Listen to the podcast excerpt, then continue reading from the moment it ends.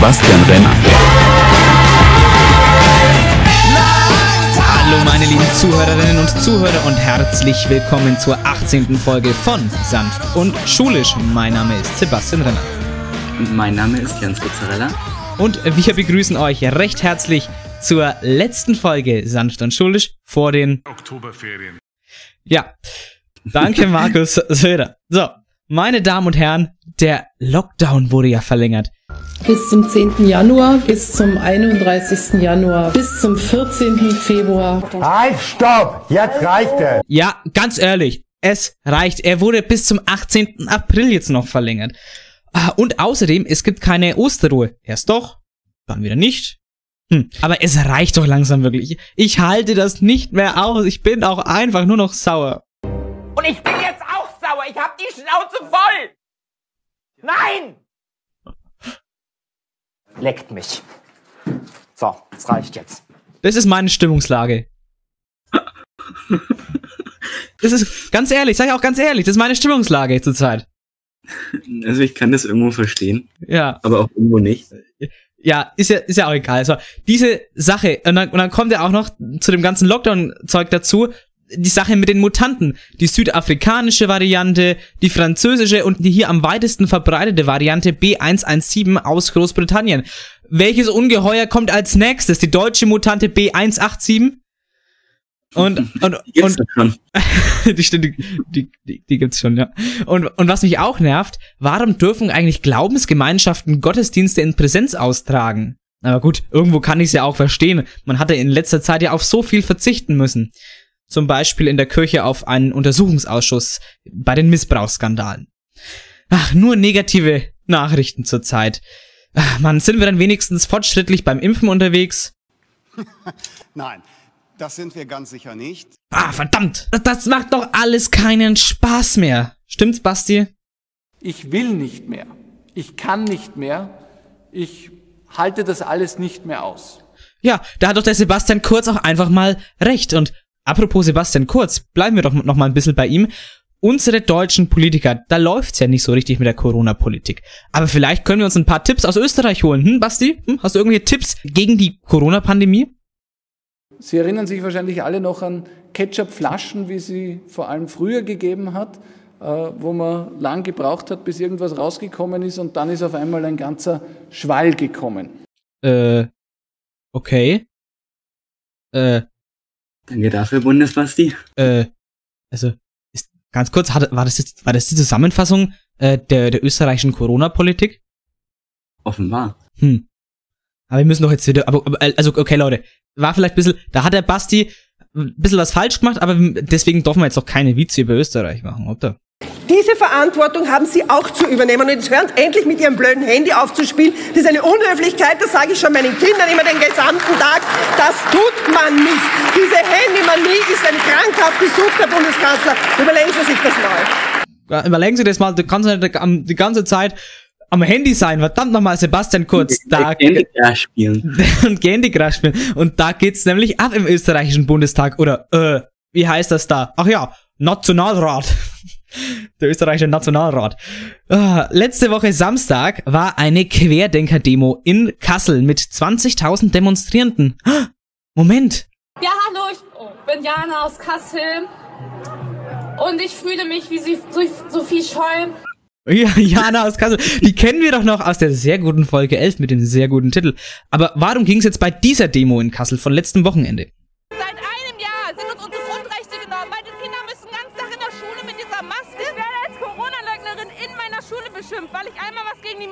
Gesagt habe. Ich trage diese behinderte Maske nur, weil ich es muss.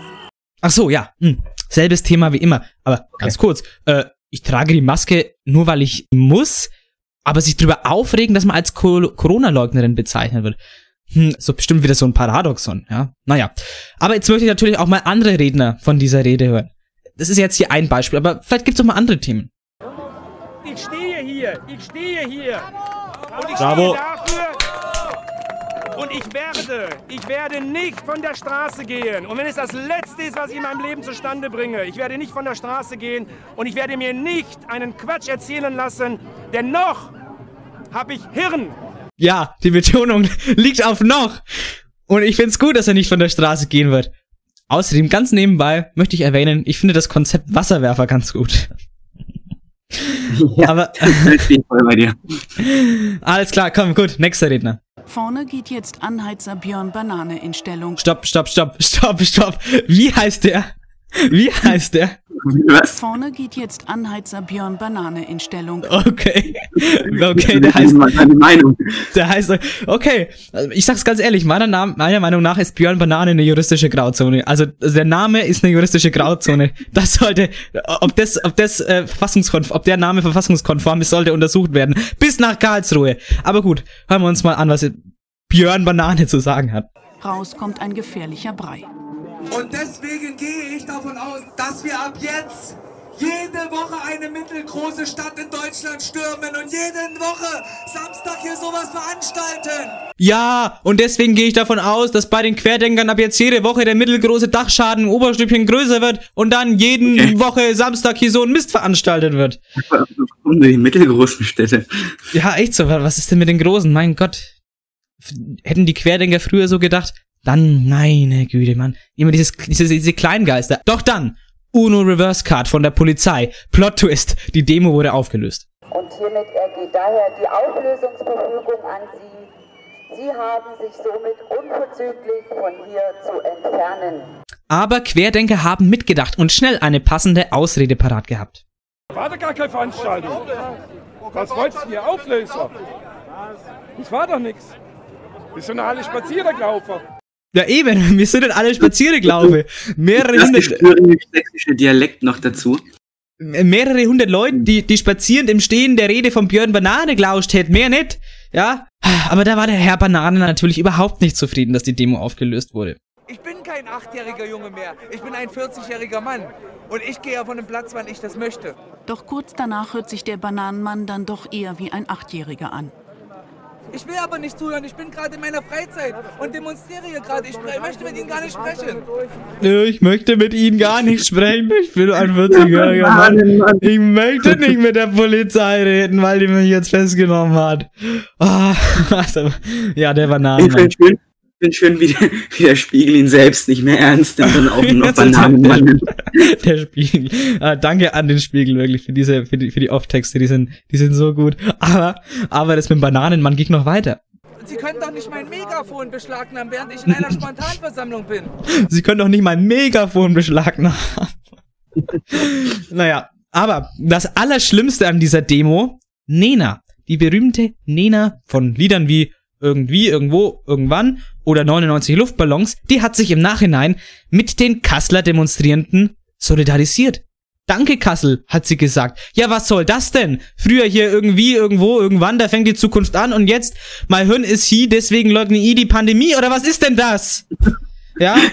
Meine Güte. So, jetzt beruhigen wir uns mal wieder, denn hier sind eure Wasserwerfer der satirischen Podcast-Unterhaltung. Hier ist Sanft und Schulisch, Folge 18. Hallo!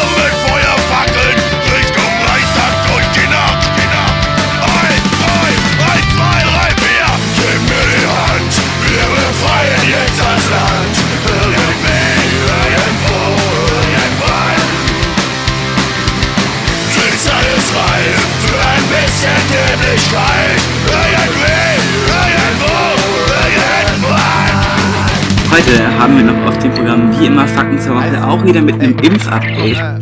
Dann hatten wir jetzt eine lange Zeit nicht, aber kommt jetzt langsam wieder ein Oberstufen-Diary Yes! mit dem Thema Rückblick auf ein Jahr Schule unter Pandemiebedingungen. Und dann haben wir noch was ganz, ganz Neues, nämlich Jura Basics. Zum Schluss, wie immer, noch ein Songwunsch, diesmal von dir. Genau.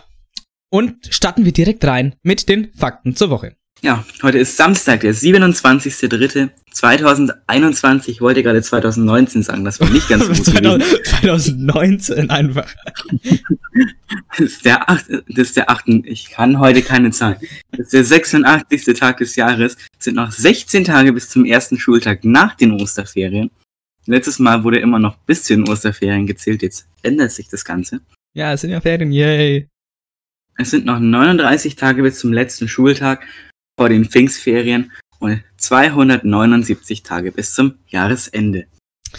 Und der Hashtag der Woche ist Hashtag Nena aus Kassel. Ja. Die Nena, was hat, die, was hat die sich denn eigentlich dabei gedacht bei diesen ganzen Querdenkern, bei diesem, ja, teils braunen, teils äh, reichstreuen Leuten hier so da einzuschleimen? Was, was, was, was, was, war denn ihr Ziel? Was war ihre Mission? Ja, das ist eine gute Frage. Hm. Naja. Gehen, gehen wir mal lieber zu Fragen, die wir beantworten können, nämlich, warum heißt die Folge so, wie sie heißt? Ein Königreich für ein digitales Bildungskonzept, ja. Ist natürlich eine Anspielung auf Shakespeares A Kingdom for a Horse, äh, ein Königreich für ein Pferd. Ach so. Genau. Ich dachte, das wäre eine Anspielung auf diesen Disney-Film Ein Königreich für ein Lama. Nein. Also ich glaube, äh, ich glaube, dass, dass, dass der Film wiederum eine Anspielung auf Shakespeares Originaltext war. Das kann natürlich gut sein. Ja gut, kommen wir aber jetzt auch schon zum Impfupdate. Jan, was? Wie viele Leute wurden denn in Bayern schon geimpft? In Bayern wurden schon 1,5 Millionen Bürger und Bürgerinnen erst geimpft. Das entspricht ungefähr 10,5 Prozent. 650.000 Bürgerinnen wurden vollständig geimpft. Das entspricht nur 4,9 Prozent. In Deutschland aber äh, wurden 8,4 Millionen BürgerInnen ge erst geimpft. Das äh, ist tatsächlich niedriger als der Bayernwert. Das fand ich gerade ein bisschen kurios. Das entspricht 10,05 Prozent. Mhm. Und 3,7 Millionen Bürgerinnen wurden vollständig geimpft. Das entspricht 4,43 Prozent. Also steht Bayern im bundesweiten Vergleich gar nicht so schlecht da. So. Und weil wir in letzter Zeit ja immer politischer wurden hier im Podcast, weil uns persönlich das ja auch wichtig ist, führen wir jetzt eine neue Unterrubrik bei den Fakten zur Woche ein. Also wir, wir sind ja so innovativ heute mal wieder. Unglaublich. Eine neue, eine neue äh, Nebenrubrik dann bei, bei, mit den Jura Basics und jetzt eine neue Unterrubrik bei den Fakten zur Woche, nämlich das sanft und schulisch Politbarometer. Heute, wenn am Sonntag Bundestagswahl wäre, dann hätten die folgenden Parteien folgende Ergebnisse erzielt. Die CDU-CSU 28% im Vergleich zur letzten Befragung minus 7%. Oha, ja, warum fiel die Union denn so ab? Wegen Maskenaffäre. Nüsslein verlässt CDU. Maskenaffäre. CDU-Politiker Löbe legt Bundestagsmandat nieder. Mögliche Interessenskonflikte. CSU-Abgeordneter Zech legt Nach Mandat nieder. Korruptionsvorwürfen. CDU-Politiker Hauptmann legt Mandat nieder. Korruptionsaffäre. CSU-Abgeordneter Sauer legt alle Parteiämter nieder. Oh. Ja. Macht Sinn. Dann Bündnis 90, die Grünen, 23%. Plus 4 im Vergleich zur letzten Befragung. Die SPD 15%. Einen Minuspunkt bekommen im Vergleich zur letzten Befragung. Die AfD, traurige Nachricht leider, die ist auf 12% gestiegen und hat somit zwei Pluspunkte ergattert. Die FDP ist auf 9% und hat ebenfalls zwei Pluspunkte ergattert. Die Linke ist bei 7% geblieben und andere Parteien liegen ungefähr bei 6%. Ganz genau. Und was wir auch mal wieder machen wollten, was wir auch schon länger nicht mehr gemacht haben, so ähm, die die durch die Geschichte ist ja eine Rubrik bei uns, äh, die wir auch allgemein auch schon lange nicht mehr gemacht haben, aber manchmal gibt es ja in den Fakten zur Woche als Short-Version. Also es ist also quasi durch die Geschichte Shorts beziehungsweise einfach gesagt heute vor. Und heute vor 57 Jahren, nämlich 1964, gab es das sogenannte Karfreitagsbeben. Das hatte das Epizentrum im Prince William Sound in Alaska und war mit 9,2 Punkten auf der Momenten-Magnitudenskala eines der stärksten Erdbeben in den USA. Wenn sich jemand jetzt denkt, was ist die Momenten-Magnitudenskala? Das ist die bevorzugte Magnitudenskala, also Erdbebenskala. Die hat übrigens ihr Skalenende bei 10,6 zum Vergleich. Dieses Erdbeben war 9,2. Äh, und bei, bei 10,6 würden einfach nämlich, ist, da ist die Skala zu Ende, weil da die Erdkrusten einfach, die Erdplatten einfach auseinander bersten würden, ja. Also, Ja, nur mal zum Vergleich. Ähm, vi- vielleicht, um den Vergleich mal zur Richterskala äh, zu ziehen, die wahrscheinlich viele kennen als Erdbebenskala, das ist die, lo- auch, wird auch, loka- äh, die Richterskala wird auch Lokalbebenmagnitude genannt, ja. Das ist nah am Epizentrum, so um die 100 Kilometer, ja. Die hört dann auch schon bei 6 auf, ja. Also, das, man sieht hier richtig krasses Erdbeben. Äh, da wurden nur eigentlich, muss man sagen, 125 Menschen getötet, aber es kamen Tsunamis bis nach Hawaii und Kalifornien. Und übrigens, diese 9,2 Punkte auf der Momenten-Magnitudenskala entsprechen einer freigesetzten Energie von 2 mal 10 hoch 18 Joule. Das sind 2 Exajoule. Das sind 2 Trillionen Joule. Vielleicht, man kennt vielleicht Giga, Gigabyte vom PC, ne, Giga 10 hoch 9, ja, kennt vielleicht noch Terabyte, ne, 10 hoch 12. Petabyte, 10 hoch 15, okay. Aber dann Exa als nächste Stufe, 10 hoch 18, Trillionen, 2 Trillionen Joule. Das, um das vielleicht mal in eine Skala zu packen, die man versteht, das sind 38.000 Hiroshima-Atombomben. Hast du gerade 38.000 gesagt? Korrekt. Ja, so viel Energie wurde da frei bei diesem Erdbeben. das ist ja schrecklich. Gibt's denn noch was, gibt's auch was Schreckliches, was zum Beispiel vor 88 Jahren passiert ist? Ja, nämlich im Jahr 1933 findet in Braunschweig der sogenannte Stahlhelmputsch statt. Das haben bestimmt welche schon von euch schon mal gehört. Da hat das NS-Regime des Freistaates versucht, den Stahlhelm, den Bund der Frontsoldaten, auszuschalten. Dieser Bund war ein Wehrverband, der als nahe zur Deutsch-Nationalen Volkspartei, kurz der DNVP, kommt in Geschichte sehr oft vor, Mhm. galt.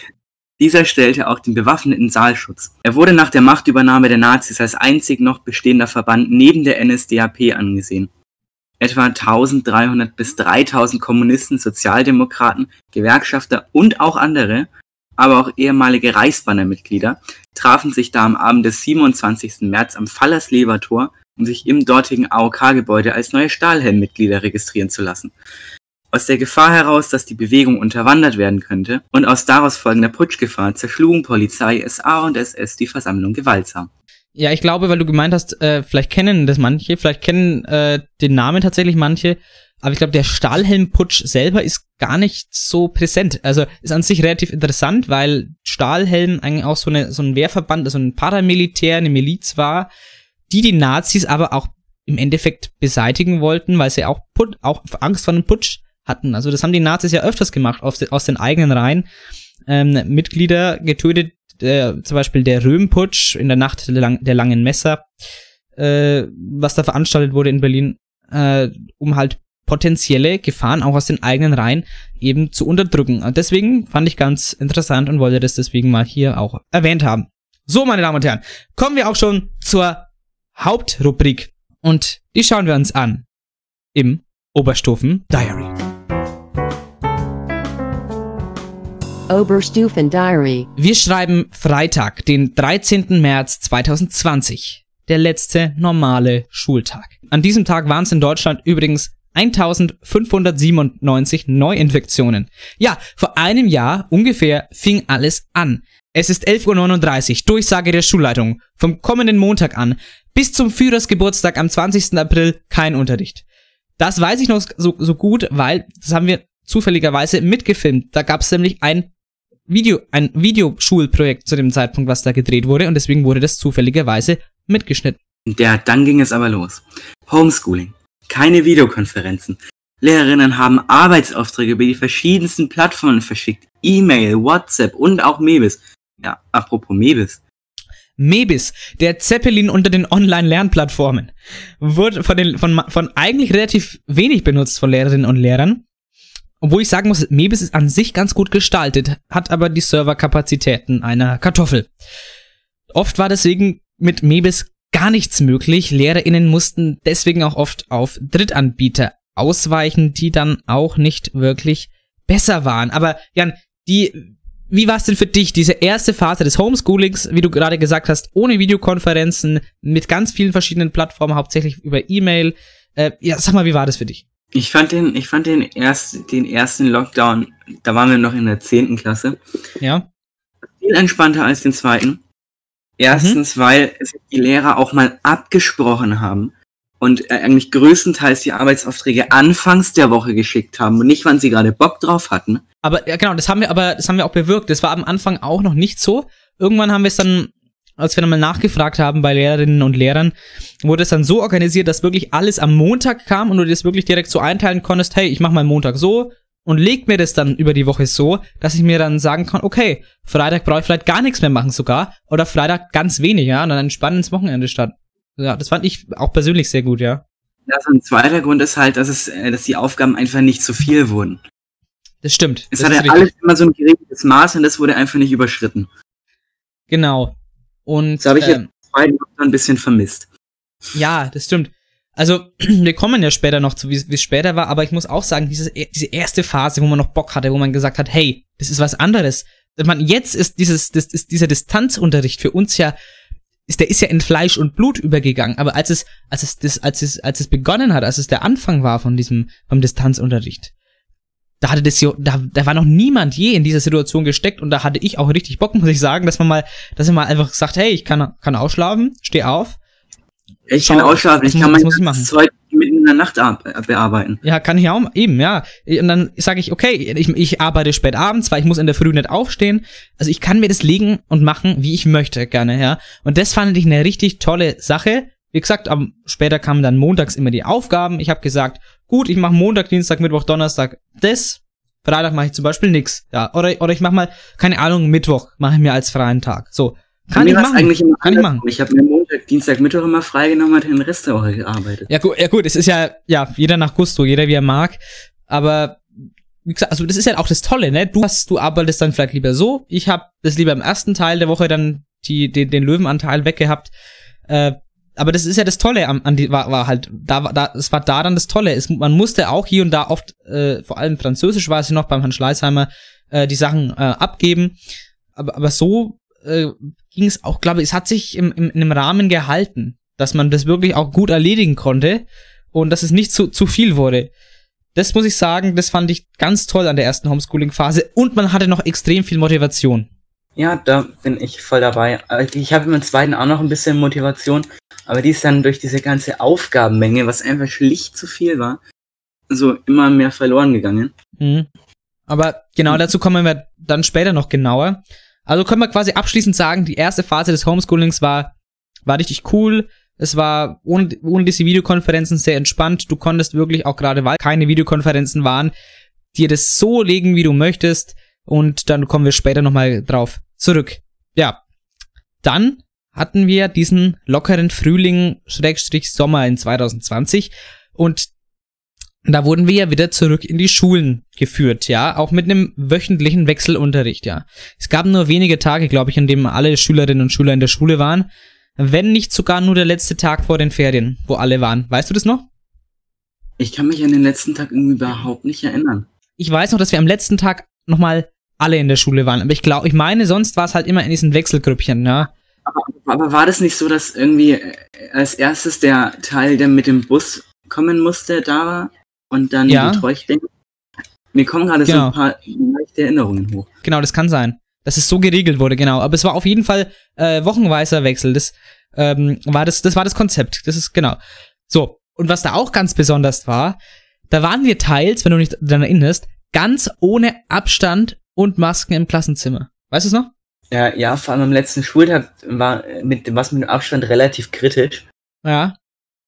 Aber ansonsten, ja, meine Erinnerungen schwinden allmählich dran. Ich, ich weiß noch, als die, als die Frau Ries, als Julia Ries in der Folge 6 bei uns zu Gast war, weiß ich noch, dass mir vorher erzählt haben, dass ich jetzt endlich weiß, äh, warum man im Klassenzimmer keine Maske tragen muss. Das heißt, Warum? Das heißt, das war jetzt nicht nur ähm, dann in der 10. Klasse so, das war also dann sogar später noch so, aber da kommen wir gleich noch drauf zu sprechen.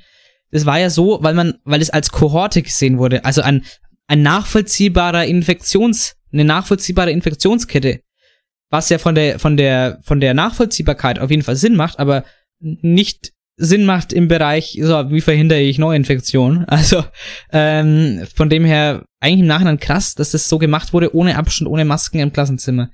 Aber gut. Ja, dann kamen auf jeden Fall die Sommerferien. Man hatte genug Zeit, ein digitales Bildungskonzept zu erstellen. Ja, das hat man aber einfach nicht gemacht. Ja, erst kamen. Arbeitsaufträge, erst kamen Arbeitsaufträge, später die Lösungen dazu. Das ist äh, kein richtiges Bildungskonzept, da hat man nicht gern dran gearbeitet. Ich, eben, das ist, das wurde äh, da schon gemacht in der ersten Phase und ähm, das sollte sich durchziehen, oft einfach Arbeitsaufträge schicken und Lösungen dazu. Ja, das ist für mich kein Bildungskonzept, aber da diskutieren wir gleich noch drüber. Ja, und dann kam ja zu Beginn des Schuljahres 2020, 2021, wie wir alle wissen, der Schulmanager. Der hat unser aller Leben verändert. Jetzt kann man nicht mehr so leicht äh, die Schule schwänzen, äh, aber natürlich auch in anderen Belangen. Ähm, das Jahr begann ja im Präsenzunterricht für alle, ne? Und wieder ohne Abstand, aber mit Masken. Ne? Das, daran kann ich mich noch erinnern, ja. Das ging dann auch wirklich so durchgezogen bis kurz vor Weihnachten. Nur das mit den Masken wurde mal wieder zwischenzeitlich, wie, wie ich vorhin angesprochen habe, geändert, dass man zwischenzeitlich mal wieder keine Maske brauchte. Ähm, ja, so war, so, genau, ja, so war das dann. Und ähm, wie gesagt, bis, bis, bis kurz vor Weihnachten. Und da sind ja dann die Neuinfektionszahlen so richtig explodiert. Wir hatten ganz kurz vor Weihnachten 36.000 Neuinfektionen in Deutschland. Und ich, sag mal, da sind wir wieder auf einem guten Weg, ne? Naja. Äh, und dann wurde ja dieser Wechselunterricht angekündigt. Ja, ähm, da müssen wir uns kurz rechtfertigen. Das tut mir, es tut uns alle doll leid, Herr Wadel. Äh, er hatte an diesen, diesen drei kommenden Tagen einen sehr hohen Organisationsaufwand. Und es war laut eigenen Angaben wohl auch ziemlich, ziemlich stressig und das hat ihn ziemlich abgefuckt. Dass er, da, da gab es da gab's irgendwie die ganze Zeit Wünsche, dass äh, Leute in andere, Gru in andere Gruppen wollten beim Wechselunterricht. Aber für die paar Tage hat sich das ehrlich gesagt überhaupt nicht gelohnt. Nee. Und äh, deswegen ist es für ihn wohl nicht so gut gelaufen. Ja, das war wirklich äh, ärgerlich. Das ist halt wirklich. Na gut, es konnte zwar im Vorhinein auch keiner wissen, dass es quasi jetzt dann doch bloß für Montag bis Mittwoch so ging, dieser tageweise Wechsel, äh, dass mir, dass mir, also, dass mir quasi noch äh, Mo Montag, also ich, wir waren ja in Gruppe A, das heißt, wir, waren Montag, Dienstag nicht und Mittwoch wieder und dann waren alle daheim. Ähm, so war es, glaube ich. Und da halt diesen extremen Organisationsaufwand, den der Herr Badel hatte, unser Oberstufenkoordinator, das ist ähm, im Nachhinein wirklich äh, bedauerlich und ärgerlich für ihn auch. Ähm, aber gut. Ja, dann ging es aber, wurde tatsächlich noch Unterricht gemacht äh, für die restliche Zeit und dann ging es in die äh, in die Weihnachtsferien. Und die wurden ja sogar noch verlängert, weil wir natürlich nach Weihnachten ein extrem hohes Infektionsgeschehen hatten, was wir jetzt hier an Ostern wieder bekommen.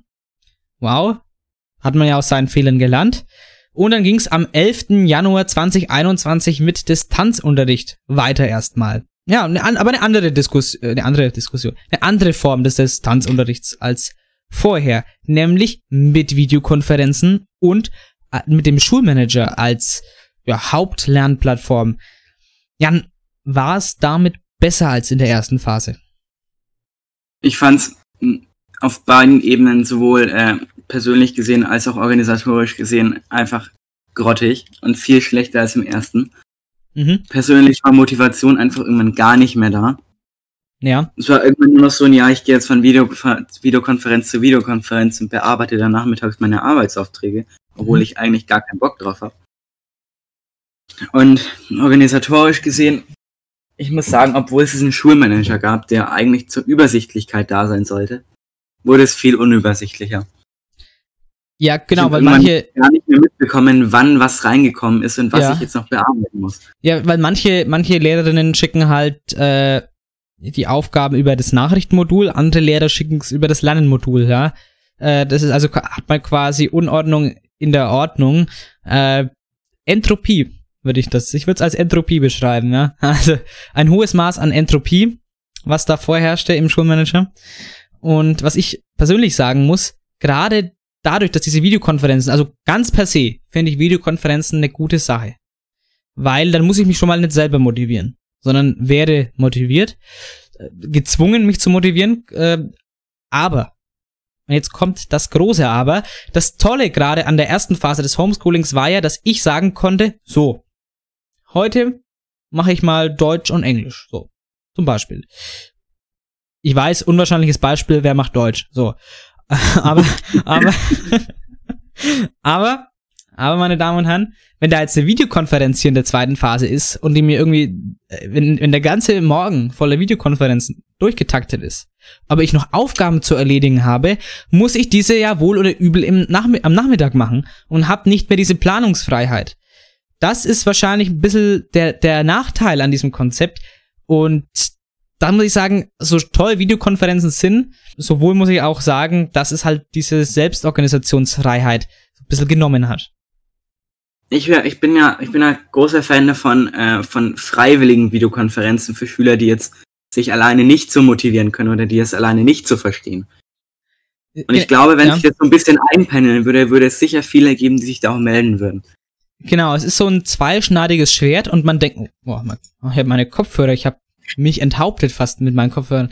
Also es ist so ein, es ist so ein zweischneidiges Schwert, weil man denkt natürlich erstmal, okay, freiwilliger Unterricht, da geht ja kein, kein Schüler und keine Schülerin hin. Ne? Das ist ja auch erstmal logisch und nachvollziehbar. Aber gerade wenn man diesen Aspekt anspricht, was für viele schwer war, was für mich dann auch vor allem in der zweiten Phase äh, des, des Distanzunterrichts richtig schwer war, war eben diese Selbstmotivation. Und wenn ich weiß, ey, ich kann mich nicht selbst motivieren, aber ich weiß, ey, ich schreibe nächstes Jahr Abitur, dann gehe ich halt in diese Videokonferenz. Ja, aber wenn andere Leute sagen, ich, ich kann mich auch selber motivieren, äh, ich gehe da nicht rein, muss aber im Gegenzug dafür eine Aufgabe abschicken, ne? Zum Beispiel, also als Gegenzug, zum Beispiel, dass man sagt, entweder Videokonferenz oder du machst diese Aufgabe alleine und schickst sie ab. Ja, ich verstehe dich da, Äh, ich bin da voll dabei. Und das finde ich eigentlich, das wäre vielleicht ein Konzept, das Sinn macht. Also wenn man dann, da, dann hätte man Leute abgedeckt, die sagen, hey, ich organisiere mich lieber selber. Und man hätte die Leute abgedeckt, die sagen, ich kann mich nicht so gut motivieren oder ich möchte halt einfach mal wieder äh, in Kontakt mit der Lehrkraft stehen.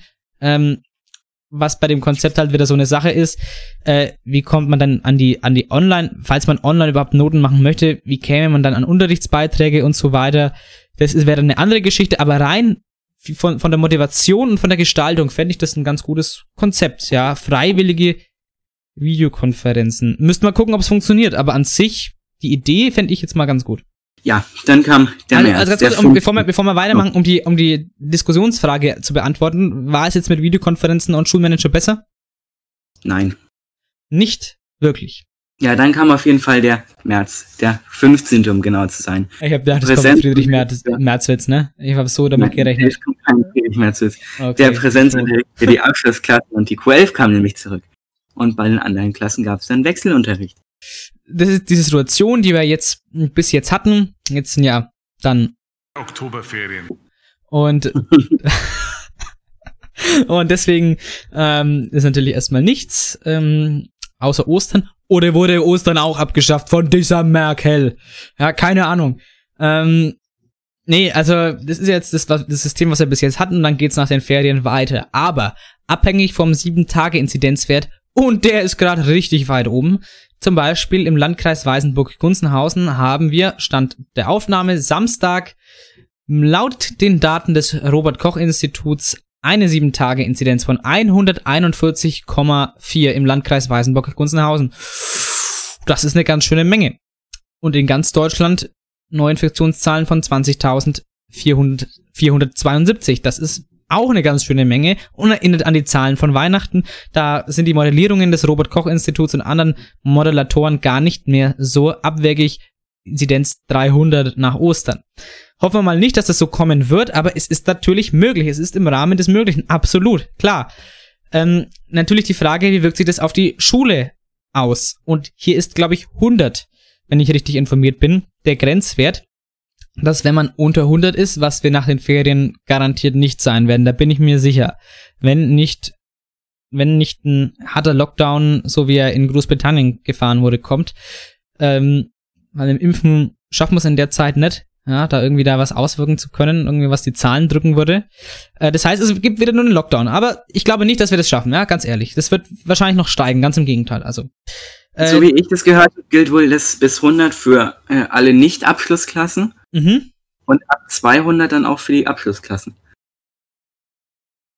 Ach so, zwei, Aber ach so. ich, bin mir da, ich Mhm. bin mir da nicht sicher. Das kann natürlich sein. Was ich, was ich auf jeden Fall weiß, dass diese 100er-Grenze, die Abschlussklassen und, und erweiterten Abschlussklassen, was auch die Q11 und die FOSBOS 11 ähm, und die vierte Klasse der Grundschule äh, darstellen, ähm, als erweiterte Abschlussklassen, äh, dass die vor der 100er-Marke nicht betroffen sind und weiterhin Präsenzunterricht dann haben sollten nach den Ferien. Wenn es dann die 200er-Grenze gibt als absoluten Wert, macht natürlich auf jeden Fall Sinn. Ja, aber man muss es ja eine Grenze geben. irgendwo, ja, man kann ja hier nicht irgendwie äh, dem, dem Virus hier freien Lauf lassen. Also, quasi kann man, also kann man sagen, über 100er Inzidenz, also zwischen, sagen wir einfach, also zwischen 100 und 200er 7-Tage-Inzidenz haben wir Präsenzunterricht für die Abschlussklassen und erweiterten Abschlussklassen mit negativem Selbsttestergebnis anscheinend, so wie es ausschaut, ne? Mhm. Danach schaut, stand jetzt alles aus, dass die Selbsttests eine ganz große Rolle äh, spielen und ich finde es sehr gut. Eine sehr gute Sache. Aber da können wir gleich nochmal was sagen zu den Selbsttests. Ähm, also Abschlussklassen und wenn wir dann quasi unter 100 sind, dann, dann gibt's anscheinend wieder Wechselunterricht auch für die anderen Klassen. Wie es da mit den Tests ausschaut, wahrscheinlich auch ja. Ähm, das ist Stand jetzt der Fall. Mal gucken, was sich ändert. Die nächste MPK ist am 18. April, die Ministerpräsidentenkonferenz. Ähm, und da schauen wir mal, was sich dann da ergibt. Und nochmal zu den Tests. Äh, findest du es eigentlich gut, äh, diese Te Selbsttests äh, auf freiwilliger Basis zweimal pro Woche? Ich finde es gut, dass es die angeboten werden. Ich finde es auch gut, dass es freiwillig bleibt. Weil das ist wieder so ein Meinungsding, du kannst Leute nicht zu irgendwas zwingen. Naja, aber wenn ich sage, ich mache keinen, äh, dann darf ich auch nicht zum Präsenzunterricht, so, so, so, so wie es ausschaut. Ja, ne? aber, aber es ist trotzdem, es bleibt, es bleibt dir im Endeffekt freiwillig, ja. Ja, aber äh, wie gesagt, ich finde es gut, dass die überhaupt angeboten werden. Irgendwie gut. muss es ja weitergehen und wenn nicht schon normal, dann auch mit Selbsttest. Ja, und es ist ja so eine, es ist ja so eine Sache, äh, Selbsttests sind keine Wundermittel, ja. Also die sind keine, äh, keine PCR-Tests in klein. Ähm, also, weil ich das mal gehört habe, das ist ja völlig abwegig. Ähm, PCR-Tests sind ja vervielfältigen ja Virus mit einer Kettenreaktion, einer Polymerase-Kettenreaktion. Und äh, diese Selbsttests, die basieren ja auf, sind ja Antigen-Selbsttests, ja, keine Antikörper, Antigen Selbst-Schnelltests. Ähm, die funktionieren anders und die sind deswegen, weil man sie eben in die, äh, ja, nicht so tief einführt in die, in die Nase, beziehungsweise wenn man es dann mit Spucke macht, äh, gibt ja auch Spucktests, da bekommst du natürlich nicht so viel Virus raus, wie als wenn du äh, bei einem, bei einem PCR-Test tief in Rachen und Nase gehst. Das ist ja klar, dass dann, dass die nicht so die, diese Wundermittel sind, was jede Infektion erkennt. Das ist ja klar. Aber Studien belegen, dass 97 Prozent, über 97 Prozent der hochinfektiösen Personen, die stark virulenten nämlich, und das ist ja gefährlich, zu 97 Prozent werden stark virulente Personen rausgefiltert von diesen Selbsttests. Und damit wird eine Ansteckung deutlich, deutlich unwahrscheinlicher. Macht's jetzt aber Sinn, wenn ich jetzt mit dem Bus in die Schule fahre und dann vor Ort mich testen lasse und dann ist der Test positiv, war aber schon die ganze Zeit im Bus unterwegs. Macht's da nicht mehr Sinn, dass ich mich Nein. von zu Hause aus teste? Dieses äh, in der Schule testen finde ich allgemein ein bisschen weird. Weil, äh, so jetzt, die können ja nicht jeden Schüler da einzeln hinschicken und den da testen lassen. Das muss man ja irgendwie auch als, als so als Klassenverband machen. Genau. Und dann stell dir mal vor, trotz Abstand, dann nimmt jeder einmal kurz die Maske ab und schiebt sich da so ein Stäbchen in die Nase rein. Mhm. Wie viele Viren da schon wieder verbreitet werden können in der kurzen Zeit. Das muss extrem auf Abstand, eventuell auch draußen stattfinden. Äh, ansonsten ist das natürlich so eine Sache, ja, das stimmt. Äh, aber wir haben jetzt, wir, Selbsttests sind jetzt gar nicht das Thema, obwohl ich es auch sehr interessant finde und schwöre, dass wir da mal drüber gesprochen haben. Das ist die Lage. Also, wir blickten eben zurück auf ungefähr ein Jahr Distanzunterricht. Äh, einiges lief gut in dieser Zeit, vieles lief eher weniger gut. Und da kommen wir auch schon zu unserer abschließenden Diskussionsfrage zu dem Thema. Ähm, kann man das Ganze, was hier gemacht wurde, als richtiges digitales Bildungskonzept bezeichnen? Naja, würde ich jetzt eher nicht sagen. Es war, es, man hat sich nicht irgendwie nicht gut genug darüber Gedanken gemacht, wie das Ganze jetzt weitergeht. Man hat es halt irgendwie so einfach auf sich zukommen lassen. Ja, das, Und ist, dann- das stimmt, ja. Und dann einfach so kurz seine Aufgaben verschickt und Videokonferenzen macht. Das ist einfach das, ein, das ist das Einfachste, was man sich als Ministerpräsident slash Lehrer slash whatever, auch immer man für eine Autoritätsperson das machen kann. Mhm. Und da hätte man definitiv noch mehr drüber nachdenken sollen. Ja, es ist halt, ich, ich verstehe halt un- unter dem Konzept was anderes. Ein Konzept ist wirklich was durchdachtes und nicht halt einfach nur, ich mache jetzt wie im Präsenzunterricht, nur auf digitaler Basis. Das ist für mich kein Konzept, das ist, ähm, das ist, äh, das ist nicht das äh, Bewahren des Feuers, sondern es ist das Weitertragen der Asche. Und das ist einfach nicht gut. Ein Konzept ist was ganz ausgeklügeltes für mich und das liegt hier einfach nicht vor. Das müssen wir uns mal überlegen. Was wäre denn Möglichkeit, wie man das zu einem Konzept, zu einem runden Ding machen könnte? Naja, eine Möglichkeit, eine Idee haben wir hier schon genannt, dass man freiwillige Videokonferenzen macht äh, und sagt, entweder machst du jetzt gehen wir in eine Videokonferenz oder du machst bearbeitest selbstständig einen Arbeitsauftrag und wenn du ja merkst, oh, ich habe gar keine Ahnung, was ich da machen muss, äh, dann, dann werde ich ja wahrscheinlich eher in diese Videokonferenz dann doch gehen. Ja, Ja, genau, das ist das Prinzip. genau. Und ich glaube, ich glaube, da würden sich auch mit der Zeit viele finden, die da hingehen würden. Und, und um, um das richtig konsequent durchzusetzen, muss man halt auch gucken, dass sich Schülerinnen und Schüler nicht untereinander absprechen und dass dieses klassische Lösungen verschicken, ja, üblich wird, weil davon hat ja im Abitur später auch nichts. Also entweder muss es jeder selber checken, ey, für mein Abitur bringt es nichts, aber vielleicht auch gerade in unteren Jahrgangsstufen, wo das dann, wo das noch nicht so relevant ist, äh, dass man den Landinhalt auch jetzt wirklich drin behält in der nächsten Zeit, äh, wäre es dann halt auch wichtig, dass man eben dem entgegensteuert, dass da jetzt eben nicht passiert, äh, nichts passiert im, im Sinne von, ja, gut, einer macht, sondern wird's wieder rumgeschickt und keiner geht in die Videokonferenz, ja. Da muss definitiv, äh, da müsste wieder ein Mechanismus ähm, auch da sein, um, dies, um, dem, um das zu verhindern. Aber was gibt's denn noch? Ja, dass man vielleicht auch diesen, den Schülern diesen, diesen Druck nimmt, ja, äh, von, von, von Deadlines. Ich finde Deadlines im, im Grunde gar nicht mal schlecht, aber An, an sich, nee, an sich nicht. etwas zu knapp gesetzt. Genau. Ja, ich meine, genau, Deadlines sind, sind wichtig, aber dann setzt es halt auch ruhig auf, auf Freitagnachmittag. Oder auf Freitag, von mir aus Freitag 23.59 Uhr. Das finde ich eine gute Deadline. So. Und dann kannst du wirklich sagen, so, ich mache jetzt, keine Ahnung, dann, dann würden halt für Französisch, für Mathe, Deutsch, Englisch, Physik, Chemie, was weiß ich, jedes Fach, wird am Montag die Aufgaben hochgeladen. Ich kann planen, was ich mache. Dann gibt's eventuell Freiwillige, hier und da vielleicht auch mal ein, einmal pro Woche pro Fach eine verpflichtende oder so, dass man eine gute Balance findet. Und dann wird es gemacht. Und dann kann ich sagen, so, ich mache die ganze Woche nichts und mache am Fre Freitag alles zum Beispiel. Hauptsache, es ist bis, bis 23.59 Uhr abgegeben. Das wäre vielleicht auch eine Sache, was, was, was Schülerinnen und Schülern Stress ersparen würde äh, und ein bisschen mehr Selbstorganisationsfreiheit geben würde. Weil es ist ja der Vorteil vom Distanzunterricht. Ich kann mich selber organisieren. Man kann auch lernen, selbstständig zu werden, selbstständig zu arbeiten. Dann muss man das doch auch ausnutzen, finde ich. Jetzt mal eine, eine doofe Frage. Hast du Freitag 23.59 Uhr jetzt zufällig gewählt oder kommt deswegen im Exposé? Äh, das war jetzt, ähm, stimmt, wir mussten unser Exposé da. Ja, es war jetzt eine, eine, eine Deadline, die gestern auf mich zugetroffen ist, aber das fand ich ja gut. Vielleicht habe ich es als Beispiel deswegen jetzt verwendet, weil ich diese Deadline gut fand. Ja, einfach Freitagnacht. Ähm, weil viele Leute auch ganz spät abends arbeiten, ne?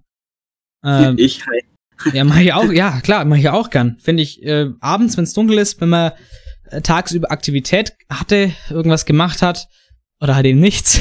Wenn äh, man nach der Schule mal gerne schlafen möchte. Genau, und dass man halt dann sagt, gut, dann fange ich halt jetzt um 20 Uhr an und habe dann noch vier Stunden Zeit ungefähr zu arbeiten. Das ist doch wäre eine gute Sache. Also das wäre jetzt unsere Idee für ein Bildungskonzept. Ihr könnt natürlich als Kopfschütteln da sitzen und sagen, ey, hier Schwachpunkt 1, 2, 3, 4, 5 und 6 äh, und sagen, das ist ein katastrophales Konzept. Niemals. Das macht für mich auch überhaupt keinen Spaß. Wir haben uns das gerade jetzt in der Folge erarbeitet. Wir haben, ich habe mir da vorher auch keine Gedanken drüber gemacht über ein tolles Konzept. Das war jetzt kam jetzt ganz spontan.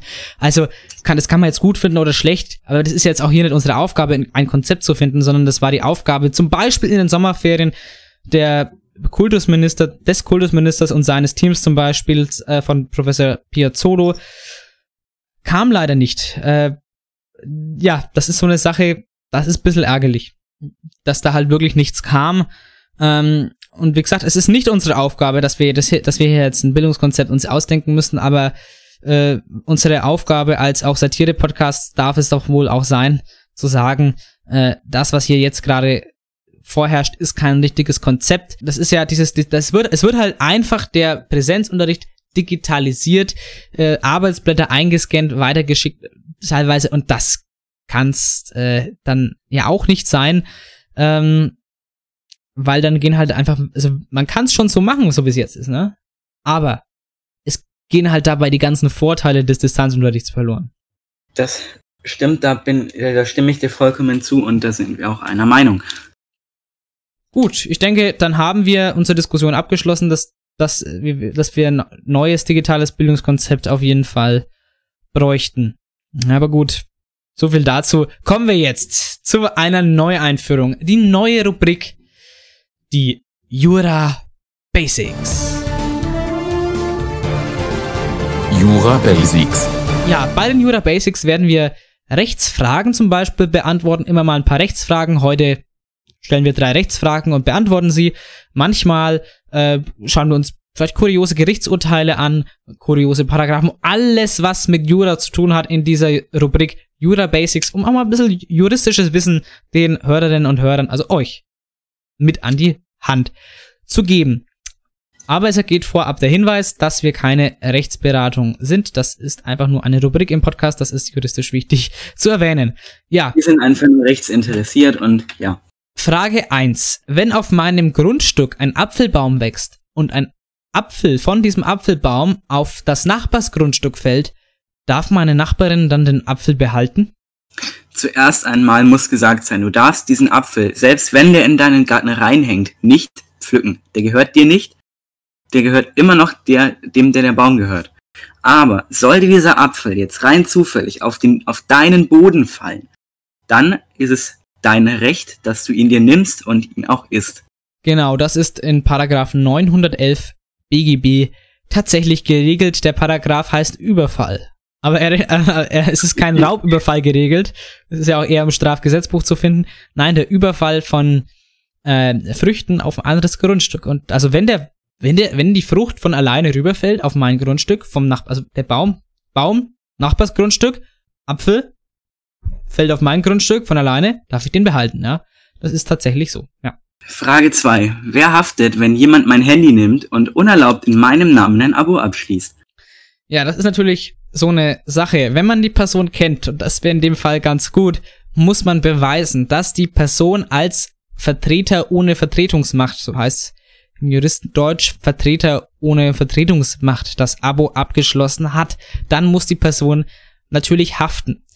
Das zu beweisen wird aber gar nicht mal so einfach und ob dann diese Firma, bei der das Abo abgeschlossen wurde, zum Beispiel ein Abo, ähm, dann wirklich äh, dann so einfach sagen würde, ja okay, dann bu- buche ich dir das dir zurück und buche von dem ab, ist natürlich im, in der Realität kritisch. Wahrscheinlich wird es in der Realität äh, darauf hinauslaufen, dass man äh, die Firma schon verklagen müsste, wenn sie nicht kulant ist oder es einfach machen würde.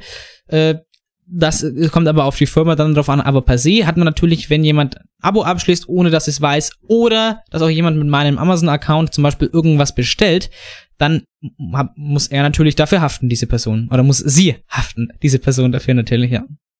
Frage 3.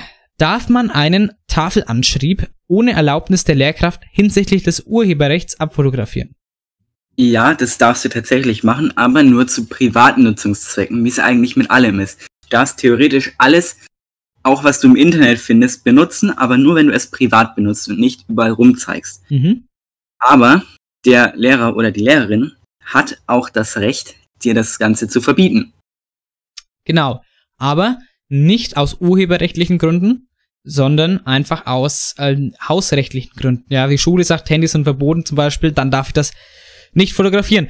Äh, aber äh, rein urheberrechtlich, dass, dass die Lehrerin sagt, hey, ich, es ist mein Tafelanschrieb, ne- nicht deiner, äh, den darfst du nicht abfotografieren. Äh, da, dann, das geht nicht. Also da darf schon die Schülerin darf den Tafelanschrieb abfotografieren äh, aus urheberrechtlichen Gründen. Das langt leider nicht aus, dass das Werk einen Urheberrechtsschutz hat. Außer es ist vielleicht ein extrem, extrem kreativer Tafelanschrieb, ein Kunstwerk von Tafelanschrieb. Dann können wir nochmal drüber reden, aber Aber selbst die Kunstwerke sollten doch nicht verloren gehen. ja, eben, dann darf man es ja als, als Erinnerungsfoto, ja. Äh, aber Privatkopien sind ja erlaubt. Ähm, es geht ja dann um die kommerzielle Nutzung, aber wie möchte ich ein Tafelbild kommerziell nutzen? Obwohl irgendwie wird es schon möglich sein. Äh, aber wie gesagt, Privatkopien, auch im Internet darf man immer von allem machen.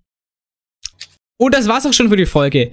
Das ist die letzte Folge der ersten Staffel sanft und schulisch, quasi das erste Halbjahr. Nach den Oktoberferien. geht's dann weiter mit der zweiten Staffel. Das war die 18. Folge. Das ist ja ein bisschen witzig, dass die 18. Folge die letzte Folge ist, bevor ich 18 war. Das ist ja, ist es, die, ist, es, tatsächlich ist, ist es Ironie des Schicksals? Äh, irgendwie ja schon. Es war nicht geplant, aber ich habe äh, ich hab am 4. April Geburtstag. Ich freue mich mega drauf, unter den ganzen Restriktionen äh, Geburtstag zu feiern, beziehungsweise eben nicht. Äh, aber das ist halt so. Ich habe mir am 4. April 2020 gedacht, naja, ist ja nur der 17. Geburtstag, der ins Wasser fällt, aber naja. Äh, Aber, aber weißt du, wer am 4. April auch Geburtstag hat? ich weiß, aber ich möchte es jetzt nicht sagen. Ich, glaube, wir klären das jetzt auch gar nicht auf. Googelt einfach. Google, googelt mal, was am 4. April gegründet wurde. Spoiler, es kam schon bei heute vor. Vor. In der Rubrik. Okay. Äh, ja. Meine Damen und Herren, das war's. Ich wünsche mir jetzt noch als Songwunsch Let It Be von Paul McCartney. Der hatte damit den Tod seiner Mutter verarbeitet und ich verarbeite mit diesem Song jetzt, dass ich meinen Geburtstag nicht richtig feiern kann. Das ist beides sehr traurig. Naja, jetzt äh, wünsche ich euch erstmal schöne. Wir hören uns nach den. Und ähm. bleibt, bleibt gesund. Trefft euch nicht so viel. Bleibt stabil und bis Nicht bald. Und fliegt nicht nach Malle. Habe ich gerade Fahrt gesagt. Was? Oh, let it be. Let it be. Let it be. Yes, there'll be an answer. Let it be.